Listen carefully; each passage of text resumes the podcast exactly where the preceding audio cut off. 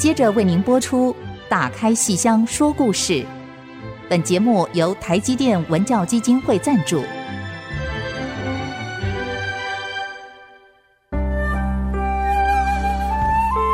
打开戏箱子，看见台上的精彩一刻。戏箱子里还有许多你不知道的喜怒哀乐、悲欢离合。让戏曲专家王安琪、罗世龙和您一起打开戏箱说故事。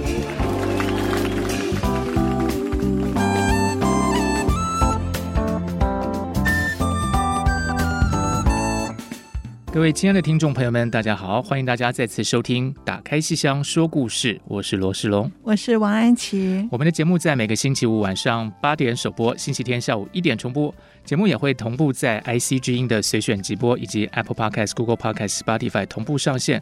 如果您是用 Podcast 收听的话，请记得一定要按下订阅，才会收到我们每一集节目。而且我们节目有个可以留小纸条、电子小纸条给我们写你的悄悄话，我们会在节目中跟您回复哦。嗯，可是我们不是每一集都回复哦，嗯、我们的制作人是安排在每个月的最后一周来回复那个小纸条。嗯、是，所以您不要以为我们把您抛弃了。对，那您也可以每个礼拜都写给我们，我们都会看到的。嗯，对。对好呀，那其实时间过得好快哦。我们每年到了夏天的时候，其实国光剧团就会有一个像团庆这样的一个呃演出的活动。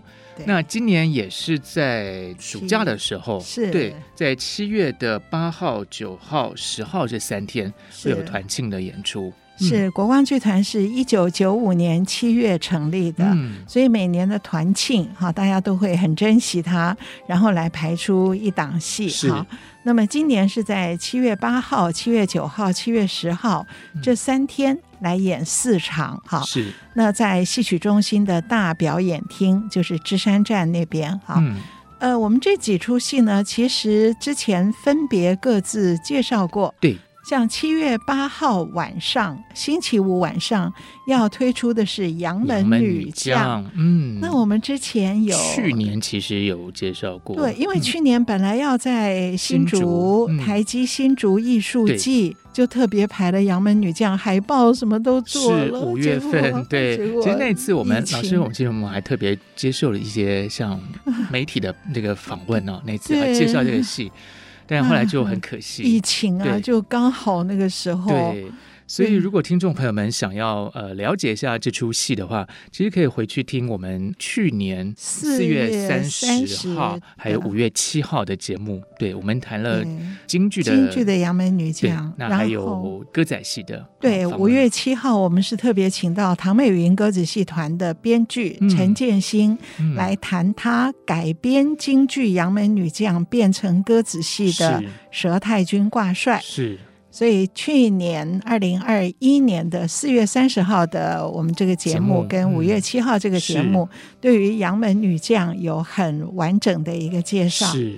那今年的七月八号，我们这个戏在台北 要正式演出了。那么呃，是黄诗雅主演的《穆桂英》，是。然后佘老太君呢是罗胜珍跟刘化弟他们两位。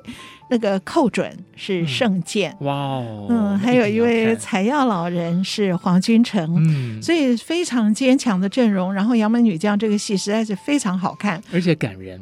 非常感人，然后唱念做打全面俱全。是，呃，只是我们之前去年四月三十跟五月七号都讲过了，所以我们在这儿不重复。对，这就表示我们的节目呢，值得您一听再听。对，什么时候兴之所至，就把它转过来听一下，对，还是可以听到新的东西。对，我们就不会去重复内容，炒冷饭。是，那所以我们要跟听众朋友们聊的是七月九号，七月九号星期六下午。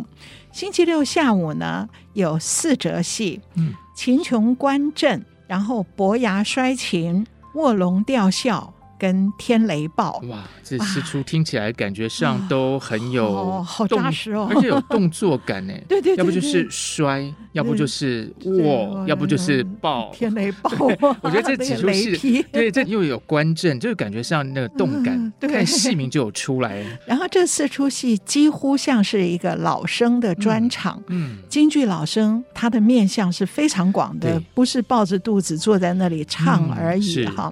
所以这个第一出《秦琼观阵》这出戏啊，就是李少春的代表作文武老生，好，他要唱。唱很重，而且他的身段呢是啊一刻都不停的。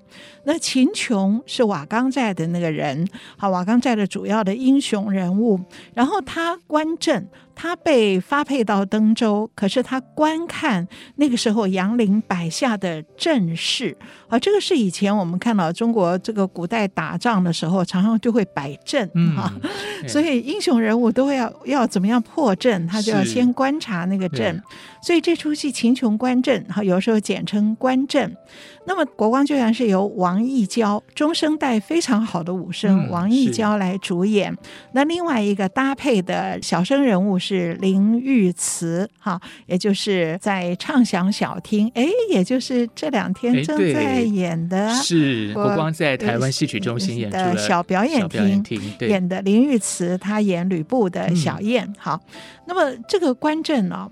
他一大段唱，哈，那秦琼一边观看这个阵势，一边就在模拟那个阵势特色是什么，然后该怎么破。嗯、所以这个演员的腿功很重要。嗯、这个腿啊，一条腿抬起来，然后一会儿放下去，一会儿抬起来。如果各位看过那个《欲望成国》，当代传奇的《欲望成国》，《欲望成国》的马克白，他在得胜还朝的时候，在森林里面，然后就好像被女巫困住了，那个马蹄一直在原地打转。那个时候，他要模拟那个马走了半天都还在原地的时候，我们记得吴兴国的《欲望成国》，他的腿。表现得非常的漂亮，那么那就是吴兴国从京剧的《秦琼观阵》里面化用过去的。当年《欲望城国》首演的时候，也正是吴兴国刚刚在传统戏的剧场上演出了《秦琼观阵》不久之后，所以他把那个腿的功夫用到莎士比亚里面啊。那么大家可能都看过。那么今天我们七月九号回来看一看传统京剧舞台的观阵，由王一娇来主演，嗯、是看这个唱作同步展现，嗯，这样的一个功夫，好。这是等于像老生专场的第一出文武老生。是，是老师，我想请问一下，那因为我们对秦琼印象比较深刻的是他卖马，对对，那这个就跟那没什么关系。卖马在前面，哦、在前面，然后他这个是故事的后段了。嗯、是是是，是，那一天还有第二出是伯牙摔琴。哇。这个大家都知道，故事就耳熟能详了。耳熟能详了，钟子期、俞伯牙、高山流水。嗯，这个戏京剧又叫马鞍山哈，嗯、因为他们是在马鞍山上发生这个故事哈。那我这次我们用的是伯牙摔琴，因为我很担心有的呃我们的新朋友以前没有看过京剧的。拿到这个戏单一看，哦，马鞍山就不知道什么地名啊，嗯、就不知道演什么。那很多京剧的剧名是用地名，哎、是。那我武家坡，对，武家坡，还有这个最后一出的 天雷堡也常常用清风亭。是，是我小时候第一次看到武家坡这名字，我以为是武戏，因为小孩子不小孩子不懂嘛，小孩子不懂，他就说在什么地方就打起来了。呃，所以还有什么迎空山，所以到处都是名。烂柯山，烂柯山。这我想，这个我我很担心新观众不懂，嗯、所以我就特别用伯牙摔琴。那么这个剧情的核心的这一点，就等于从剧名里面透出来了。嗯、这个戏是周慈爱主演的啊周慈爱的俞伯牙，然后。钟子期已经死了，钟子期的父亲是由黄君成来演出。嗯、我很喜欢这出戏，因为这出戏那个老生的唱哦，我觉得非常有意境，还没有什么花俏，可是就是一种天下知音难寻呐、啊。嗯、是，所以弹着古琴哦，到你的坟前一吊。好，然后又一方面知音难寻，一方面又有一个那个古人最重视信义，是我们约好明年此时在这里相聚，而我就如约前来，多遥远呐、啊！嗯、我从哪里呀、啊、奔赴马鞍山，跑到这边来，哎，结果找不到你。我知道你也是守信用的人，你不会不来，那一定出了什么事。结果果然看到钟子期的老父。哦，拿着纸钱来到坟上上坟，嗯、他就知道原来你绝对不是不守信的人，嗯、而是你你已经病逝了。所以在他坟前弹了一曲《高山流水》，嗯、没有人再能够理解我的琴里面的这个意境了，反而几个樵夫在旁边哈哈笑。那所以伯牙把琴摔了，啊，这辈子不再弹琴。所以这是这个我们古代人的一种。价值观啊，以及他们这个各方面的观念，我觉得都表现在这里。周慈爱以前唱过这个戏，我觉得非常非常的感人啊，真的是很朴实的唱腔里，可是唱出了情意，也唱出了意境。是，所以这次我们在团庆的时候，再把它当老生专场的四出戏里的一个重点。其实人的感情也是这样哈，就是看起来很质朴的感情，其实是最深切的那种感情。对对对，有时候很花俏的那些东西未必是，对，它可能就是个表象。对啊，这绝对不是酒肉朋友的这种感情。是，好，那讲到这里，我们先稍微休息一下，待会儿再跟朋友们继续来谈当天团庆七月九号九号当天下午啊，另外两出《卧龙吊孝》和《天雷报》。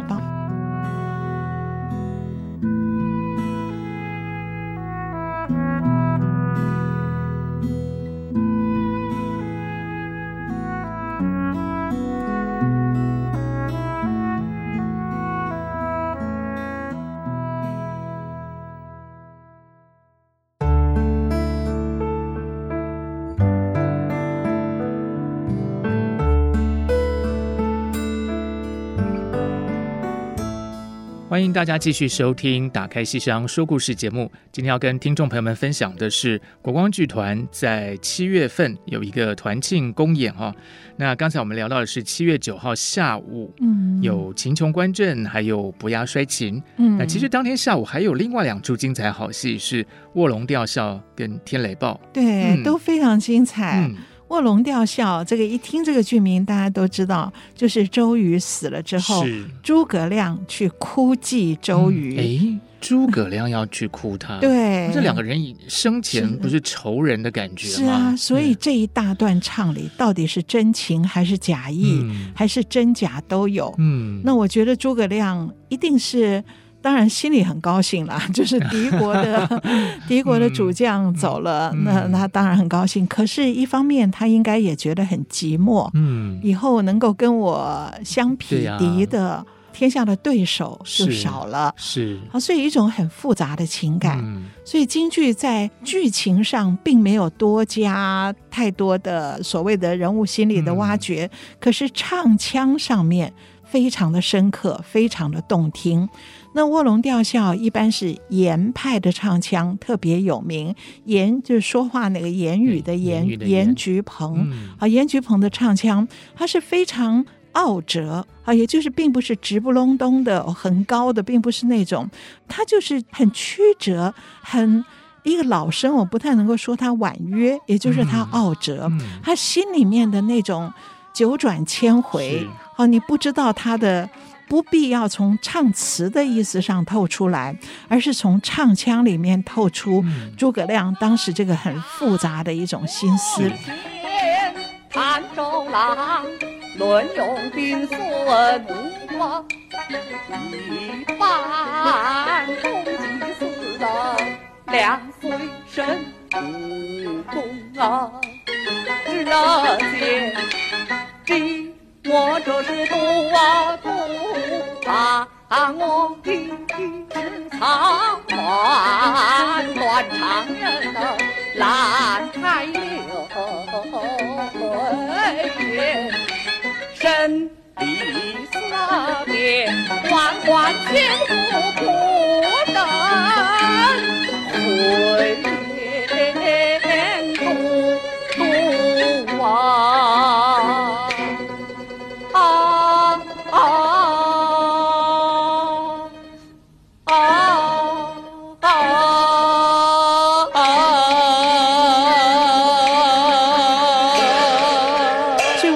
唱是非常好听的。那我们是由刘画地，刘画地这位女老生哦，我觉得她她不是专唱严派的，可是之前她唱的每出戏，我都觉得。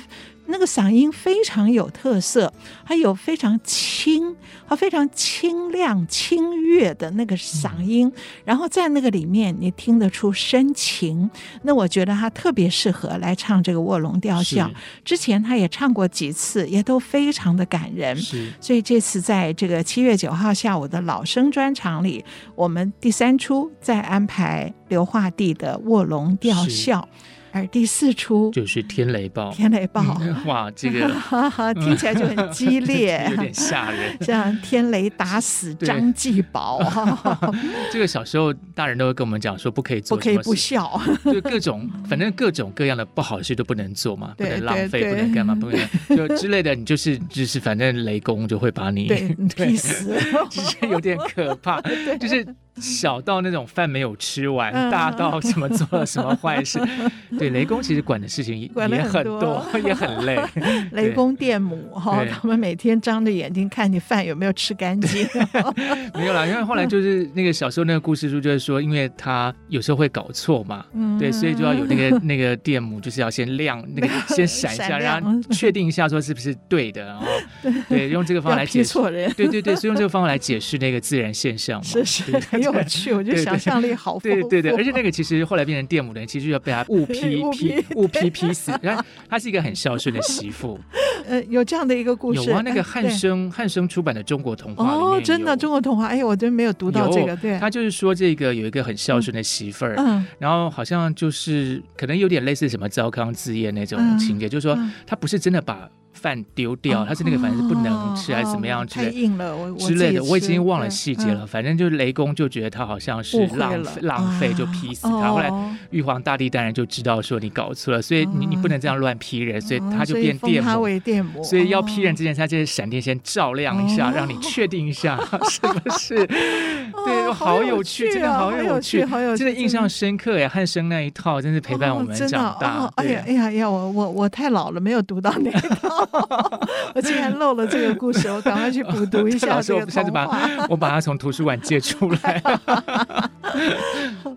那么这个天雷报就是天雷劈死张继宝，这是真的坏人了，这是真的坏人。对，张继宝真的是他从小被呃无奈的被母亲弃养，嗯，然后幸亏这个做豆腐的做小生意的张元秀收养了他。然后张元秀夫妻两个真的是把他当亲儿子哦，待他好的不得了。哎，结果他的生母又来把他找回去了。那张元秀夫妻两个舍不得呀，每天就在那个清风亭那边来盼望盼望儿子回来。哎，结果他真的回来了。他被生母接回去以后，考中了状元，啊，做了官回来了。那这个张元秀夫妻两个以为。他是来看我们两个、嗯、啊，我们是不是可以团圆呢？嗯、结果没有想到，他只是当了官，路过这里，嗯、他根本不认这个养父母。哇，这真的是不孝子。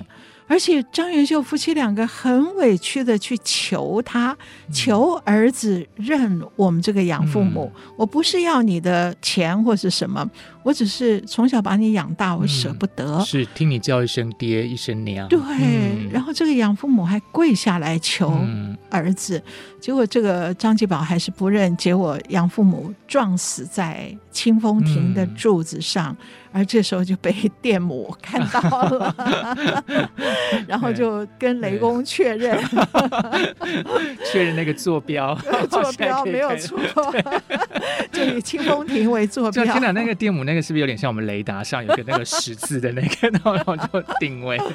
哦，这悲剧悲剧，我们笑太开心了。没有，我觉得很奇怪，为什么那个很多戏里那个考上状元了，之后就会变成一个好像蛮忘恩负义的人？就是你做了人生。最达到人生最大的目标，你当了总统了哦，是不是？嗯、我乱举例啊，就最高的目标以后，别的什么都不顾了，嗯、我的权力最高，嗯、而且他觉得这个养父母一个叫花子要饭的，很丢他的人。嗯结果真的是被劈死。嗯、所以这个戏《天雷报》有时候呃，传统戏的剧名不止一个，嗯、有时候叫《清风亭》，嗯，就是以这个亭子。可是我想，我们还是用《天雷报》，嗯，大家一看就知道剧情是。是由王英华跟罗胜珍两位来主演的。那罗胜珍跟王英华这两位，我想 对，我们在清华常常看到他们两位老师，因为之前来指导同学们演《春草闯汤》。对，东海的同学也对他们非常熟。王英华老师是老生，嗯，那个罗胜珍老师是老旦，嗯，是啊，罗胜珍是教杨夫人，对，教出来清华跟东海两两组的杨夫人都好凶哦。对，但是在演那个时候四月底在演出的时候，呃，我们这个呃台积电 文教基金会执行长徐俊朗吓 坏了，对，他在台下都觉得说都被吓死了，这个样子。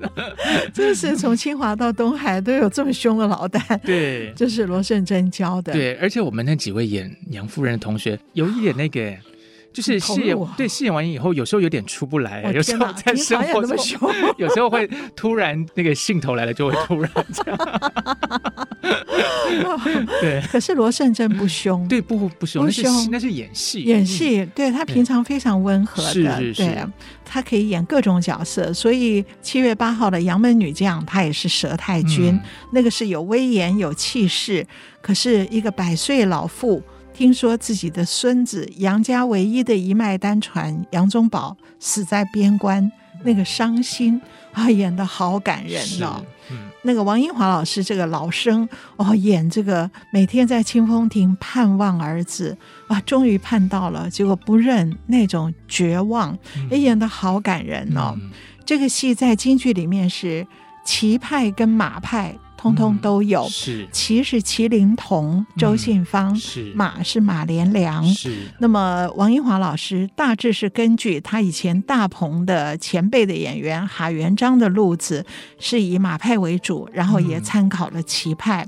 嗯、所以七月九号礼拜六的下午，秦琼观阵，然后伯牙摔琴、卧龙吊孝跟清风亭天雷报这四出老生的戏，又唱。有做有感情，有戏剧动作，都非常的强，是非常强的。而且国光的这几位。基本上是女老生为主哈，是周慈爱，然后刘化弟、王英华，还有老旦罗胜珍，加上头一出那个中生代的这个王义娇，是，所以是非常精彩，众星云集。是，而且老师刚才还提到说，我刚才听到的是像在唱腔方面有这个像，像有严派、有齐派、有马派的，就是对对对。在听众朋友们其实，在看这几出戏的时候，这些稍微。不管熟悉不熟悉京剧，稍微去比较一下，对，就可以感受不同的那个嗓音的特色。是，是，所以来看这一场，等于就是说，把这个很多精彩的老生的表演，除了剧情之外，其实把表演的这些特色也都一股脑的吸收，对，所以非常值得来看。对，七月九号下午是的。好，那说到这边呢，让我们先休息一下，来，待会再继续跟听众朋友们聊团庆公演《众星云集》经典传承国光剧团的演出。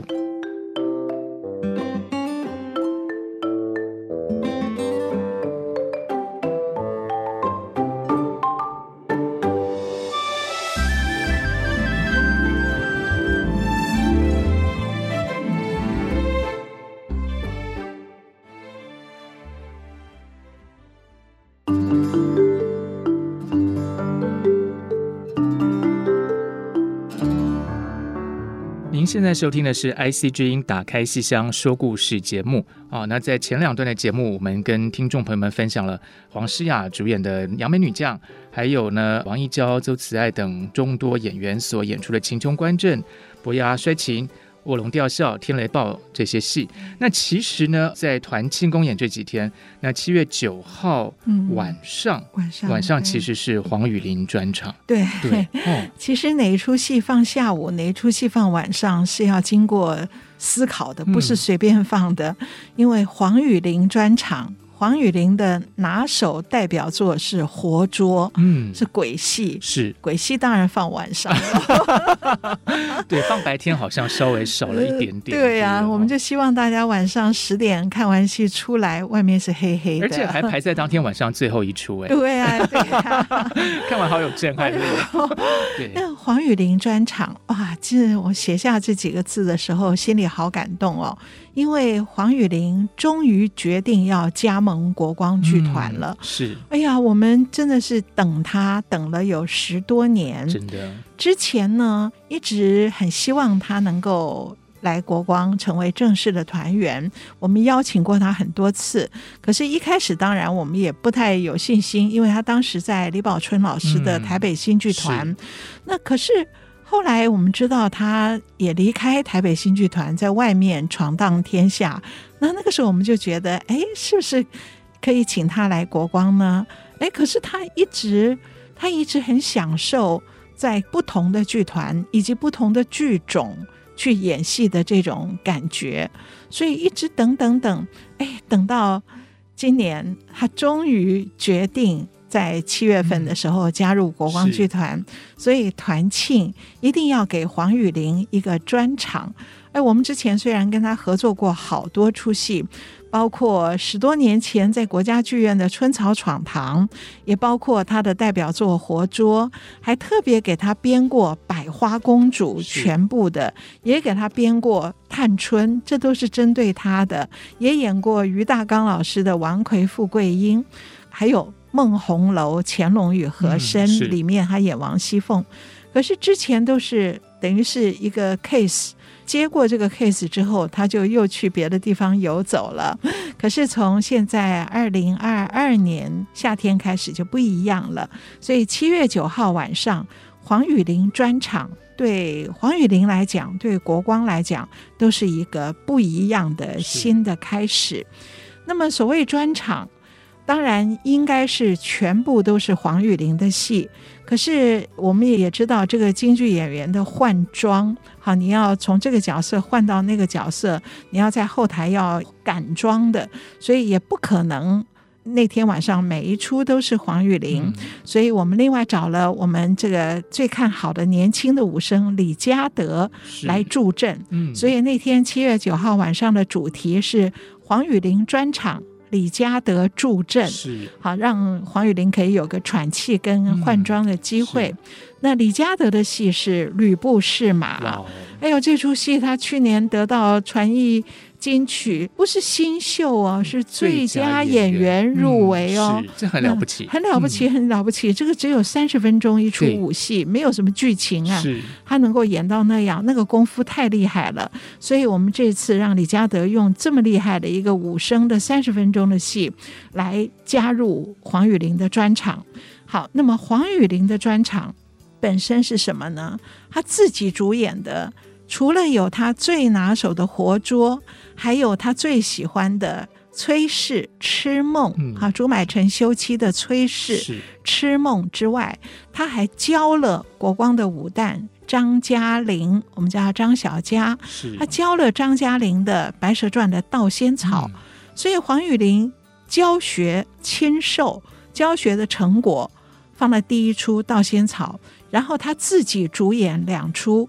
痴梦和活捉，然后中间有李嘉德的吕布士马给他穿插换装，所以这是一个非常丰富的而且很多样的一个专场。嗯、那么黄雨玲上次。我们在哪一天请过他？我们在五月份的时候，五月份十三号跟二十号，其实都请他来过我们节目。所以听众朋友们，如果想听听看黄雨玲老师自己来谈这几出戏的话，可以再回去听我们的节目。嗯，对，他在五月就是前不久，二十号前不久就前不久，五月十三跟五月二十来谈了活捉，以及谈了他怎么样练敲，嗯，他的硬敲是。非常厉害的，我们之前讲过，我在星光三月、对，还有讲到我那次最最震惊是他讲到说那个呃郎祖筠老师长出有一根一根 肌肉，对、啊，我回去以后，我那天晚上一直在看我自己那个肌肉到底，但是我不可能有嘛，我没有没有练过，对，所以他练到就是整个身体都起了变化，嗯、所以敲小脚是长在他身上的、嗯、啊。那么这出活捉。这次是非常。不容易的是，请了他的老搭档陈清河，哇哦，一起来跟他合演。嗯、是哦，陈清河每次都说：“哎呦，我都年年近半百了，我还演这个张文远，嗯、还要摔哦。”哈，可是他说归说，他当然是非常高兴能够跟黄雨玲把这个戏重新放上舞台。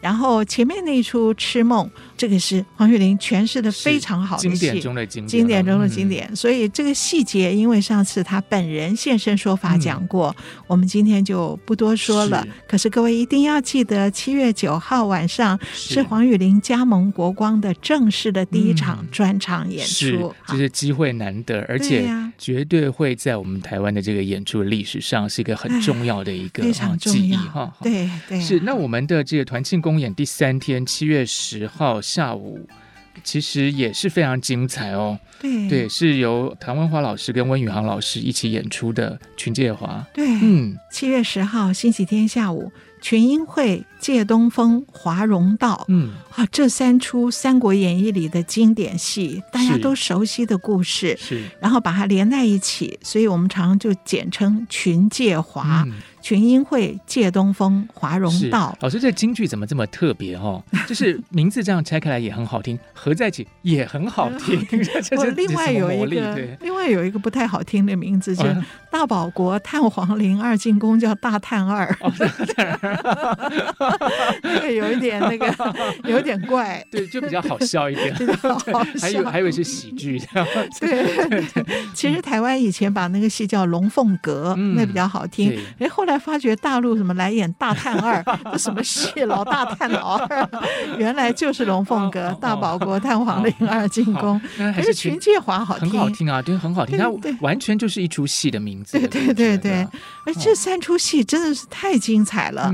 那温宇航老师演周瑜，嗯。啊，吴宇航老师，我们印象中都是昆曲小生，所以才子佳人，谈情说爱，风流倜傥，嗯、好像呢每次都是柳梦梅啦，嗯、要不然就是这个潘必正啊去调戏那个陈妙常那个道姑的哈。哎、嗯，可是他演周瑜跟吕布，嗯、京剧里的小生最精彩的、最典型的就是头上插两根鸡毛，插翎子的翎子生。周瑜跟吕布，还有罗成，是这三个人物是京剧小生最典型的。周瑜、吕布跟那个秦琼同时代的罗成。那么温宇航老师虽然是北方昆曲剧院出身，那么可是他既然是十多年前加盟了国光剧团，国光剧团基本上是以京剧为主，那么他当然也就全心全意的要把他的京剧小生的。这几个人物呢，都一一的把他唱过，嗯、是，所以他演过了罗成，也演过了吕布的白门楼。那么这次呢，他来挑战周瑜的群英会，嗯、主要就是群英会，好，就是群介华里面周瑜的部分，主要在群英会。哇，那么他还特别找他大陆拜的那位江派的老师林茂荣，嗯，啊，他还特别回去跟林茂荣老师学，是然后后来疫情即使有阻隔，他也用线上用微信，在你看。非常认真哦，都已经这这成就这么高，而且这个辈分，对，应该是说，就是说他的艺术成就已经这么高了，但是其实就永远在追求一个更好的一个境界，对，不断的在提升。我觉得这很令人感动，哎，对啊，对，所以他上次我们邀请他来，我们也是前阵子五月六号，对，五月六号请温宇航老师来。那如果听众朋友们想听温宇航老师自己谈这几出戏，那其实可以回去再听听看我们的节目，对。那我还要介绍唐文华老师。呀，唐文华老师也是我们也非常熟悉的一位老师，是是。群介华，所以老师这几出戏就是两个老生在有点在嗯，呃群介华的话就是唐文华一杆三一杆三，我等一下介绍，是。然后温宇航周瑜是小生，然后还有一个蒋干。哦，是。因为蒋干盗书，群英会是蒋干过江要说服周瑜，嗯、是。结果反而被周瑜用了这个计策，他晚上盗书，所以蒋干在里面很重要。蒋干是丑角，陈清河老师演的。陈、嗯、清河这个丑角，而且丑角里面也分有文丑有武丑，还可以演那个女的彩蛋丑婆子。嗯、是，而这个蒋干是。方巾丑，就头上戴着文人的方巾，代表他是一个。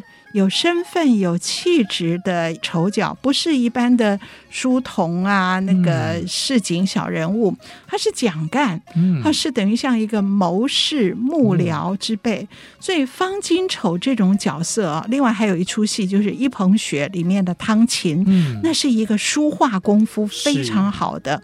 好，所以这种丑角，你看他的品性不好。品性不端，有点可笑。是呃，那个呃，蒋干不是品性不端，而是很迂腐、很可笑。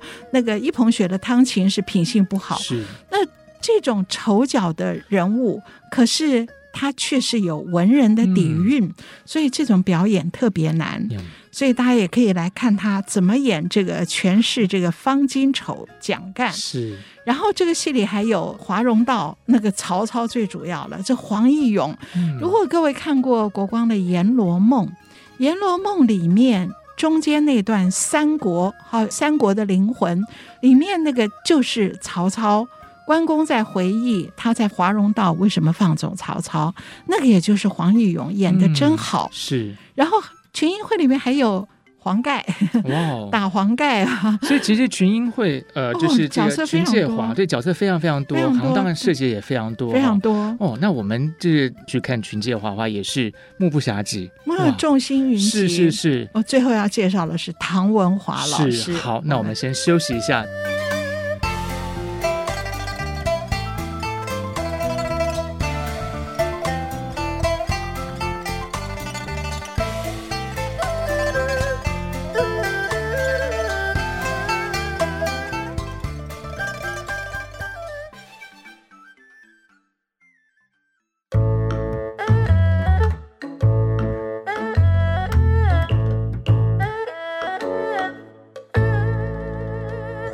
欢迎大家继续收听《打开西厢说故事》节目。今天跟听众朋友们分享七月份国光剧团的团庆公演《众星云集》经典传承哦。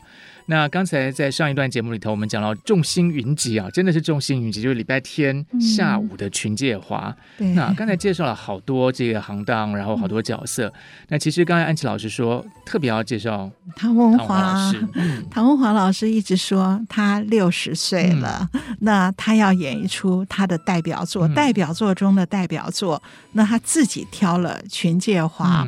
嗯哇，唐文华老师他也上过我们节目，然后大家对他都非常的熟悉，他的代表作太多了。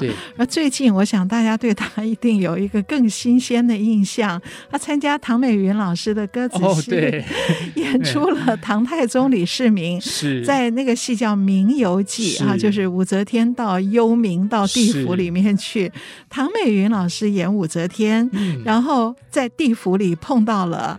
又是他的公公，又是他的前夫，算是 不是叫前夫，不知道叫什么。就反正 反正就是皇帝把他呃叫进宫里，呃这样他是才人啊，就武则天那个时候是才人，对，所以其实名义上其实是皇帝的，就是众多嫔妃之一啦，名义上是这样子。对，所以唐文华这是他第一次演歌子戏，他以前演过北管，是。啊，可是歌子戏这是第一次，哎，可是他的李世民演的太帅了，而且好幽默那个角色，还有最后那个舞谢幕的时候那个舞，那个跳的那个舞，所以他圈粉无数啊，所以大家对他真的是印象又有一个更新鲜。就是我们没有想到说，原来谭文华老师有这一面，很好玩的。对，编剧好厉害哦，好厉害，把他的这个把他挖掘出来。然后还有他们那个逃走的时候，然后说误以为是夫妻，然后他就问武则天：“你干嘛牵我手？”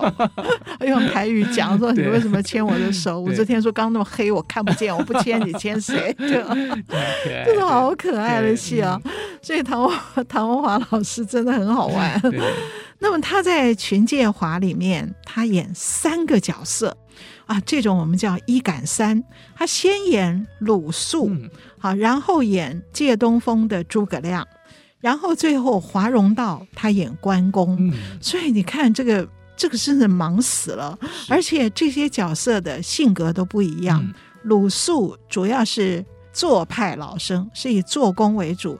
鲁肃是个非常老实憨厚的人，是那可是他就常常被这个有心眼儿的主人周瑜以及那个计谋多端的诸葛亮，就有点被他们两个玩弄，所以鲁肃就一直在那边愣头愣脑的，然后搞不清你们俩干嘛。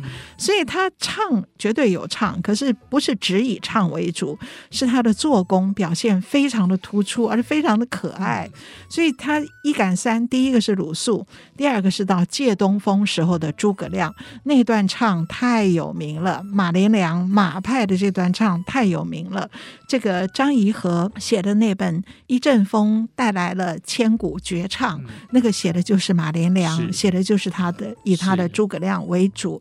那么唐文华，所以演完鲁肃，他要赶妆。扮成借东风时候的诸葛亮，唱那一大段马派的名唱，然后唱完以后，他要赶快到后台去换装，演华容道，他要演关公。哇！所以那个那个扮起来很麻烦的，关公红脸，对不对？他关公这个也是属于老生的行当。嗯、那么他的鲁肃。诸葛亮跟关公这个一赶三是唐文华在七月十号的绝活，而由此我们也可以引申出一个戏曲有门道，听了更知道，就是什么叫一赶三。戏曲有门道，听了更知道。戏曲有门道，听了更知道。安琪老师，什么叫做一赶三呢？就是同一位演员在。同一出戏，这出戏里演三个不同的剧中人，啊、嗯呃，不是不同的几出戏，是同一出戏里演三个不同的剧中人。嗯、就像我刚刚讲的，唐文华这一位演员在《群介华》里面先演做派老生鲁肃。再演以唱为主的诸葛亮的借东风，然后再赶成红生关公演华容道，所以这个“赶”这个字用的真好，因为你想想看，他在后台赶妆赶到时间真的很赶，很赶，所以那个导演都要算好时间。你现在只有几分几秒，包括秒都要在里面。好，那个换装太累人了好，所以那个后台那个景象是极可观的。而这个一赶三呢？呃，在京剧里面呢，因为京剧一向是以演员为中心的剧场，所以偶尔会出现这种同一位演员在同一出戏里扮演不止一个剧中人的情形。那么旦角儿也有。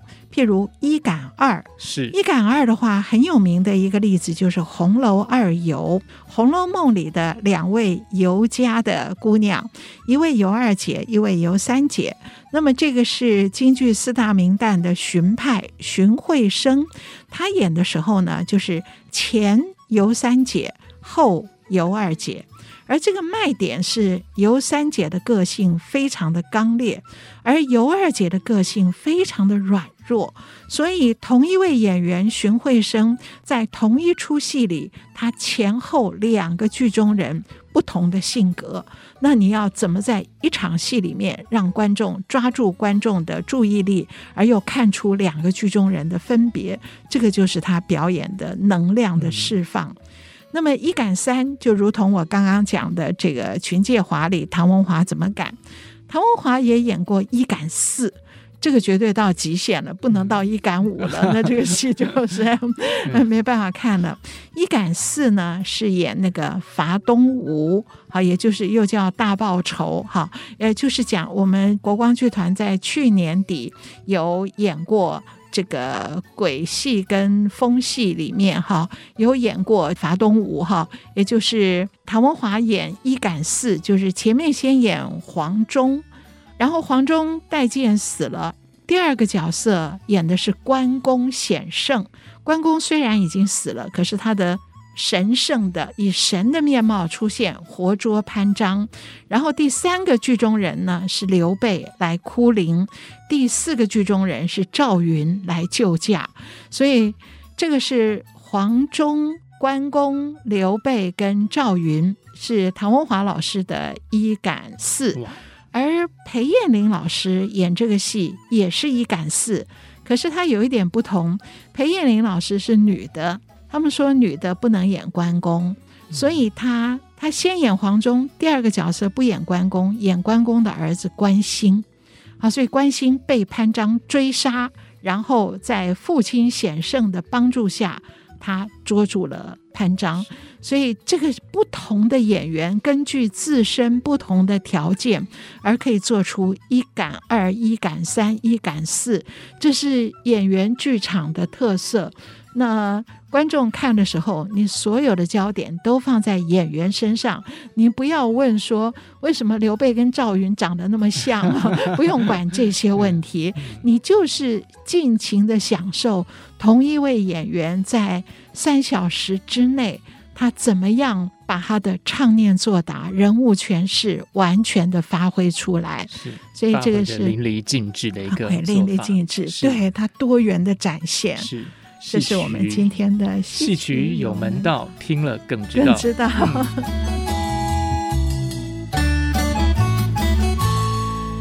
那么在刚才，呃，安琪老师给我们解释了什么叫一赶三，其实还顺便讲到了一赶二跟一赶四哈。那不知道以后还会不会有机会看到其他的更多的？对。那不过这次呢，呃，在团庆公演这几出戏里头。不管他是赶多少哈，有没有赶，那其实都非常的精彩了。这边，哎，各位在听这节目的隔天，匡七嫁妹，我们在小表演厅的匡七嫁妹也是一赶二，也是一赶二。林嘉玲啊，前赶花山，后赶花旦，嗯、是 这个就是我们以前跟听众朋友们介绍过的呃，匡妻嫁妹，妹对，看玉川这个戏哈。那么，其实，在六月份、七月份，这又是唱响小厅，又是团庆公演，这是好戏接连不断。那所以，呃，我们这次的这个团庆公演，像这个《杨门女将》、《秦琼观阵》、《伯牙摔琴》、《卧龙吊孝》、《天雷报》、《盗仙草》、《痴梦》、《吕布试马》、《活捉》，还有《群介花》，真的是非常丰富的一个周末。对，所以排戏排得非常的辛苦哈。可是，呃，每一位演员都非常的亢奋。好，平常再辛苦。在舞台上那一刻，大幕开启的时候，观众的掌声就是他们人生最大的一个鼓励。是，是我现在那个看戏的时候。有时候那个在大家在谢幕的时候，现在都可以开放大家拍照了。我以前都大家会一直拍一直拍，现在有时候都觉得不行，我我比较想要鼓掌。对啊，对啊，就是那个手不够用。对，怎么办呢？我现在不知道怎么办呢。其实又想做这件事，又想做那件事。对对对啊。然后然后又很想捕捉他们那种呃，因为其实是一个回忆啦，就是因为你看完了，你走出剧院，你其实还有一点点那个，还还沉浸在那，对对，就想要带着一个什么东西，可以有时候坐捷运的时候，就还是可以。点开看看，刚才哇，刚才那个哇，就想到刚才看的那个好精彩的过程，这样子，对。啊，可是要鼓掌哦，所以呢，嗯，不管怎么样，好戏永远是嫌时间不够多，对，对，大家一定要把时间留下来，然后去看这几出戏哦。在七月八号、七月九号、七月十号，在戏曲中心的大表演厅，就是芝山站那边。那我们今天节目的时间也差不多到这边要告一个段落了，那请记得哦，我们现在的节目有一个。电子小纸条的这个页面哈，听众朋友们如果有任何的想法，欢迎写小纸条给我们，那我们会跟您做个答复。嗯、那我们今天的节目到这边告一个段落，打开戏箱说故事，我是罗世龙，我是王安琪，我们下次再见，拜拜，嗯、拜拜。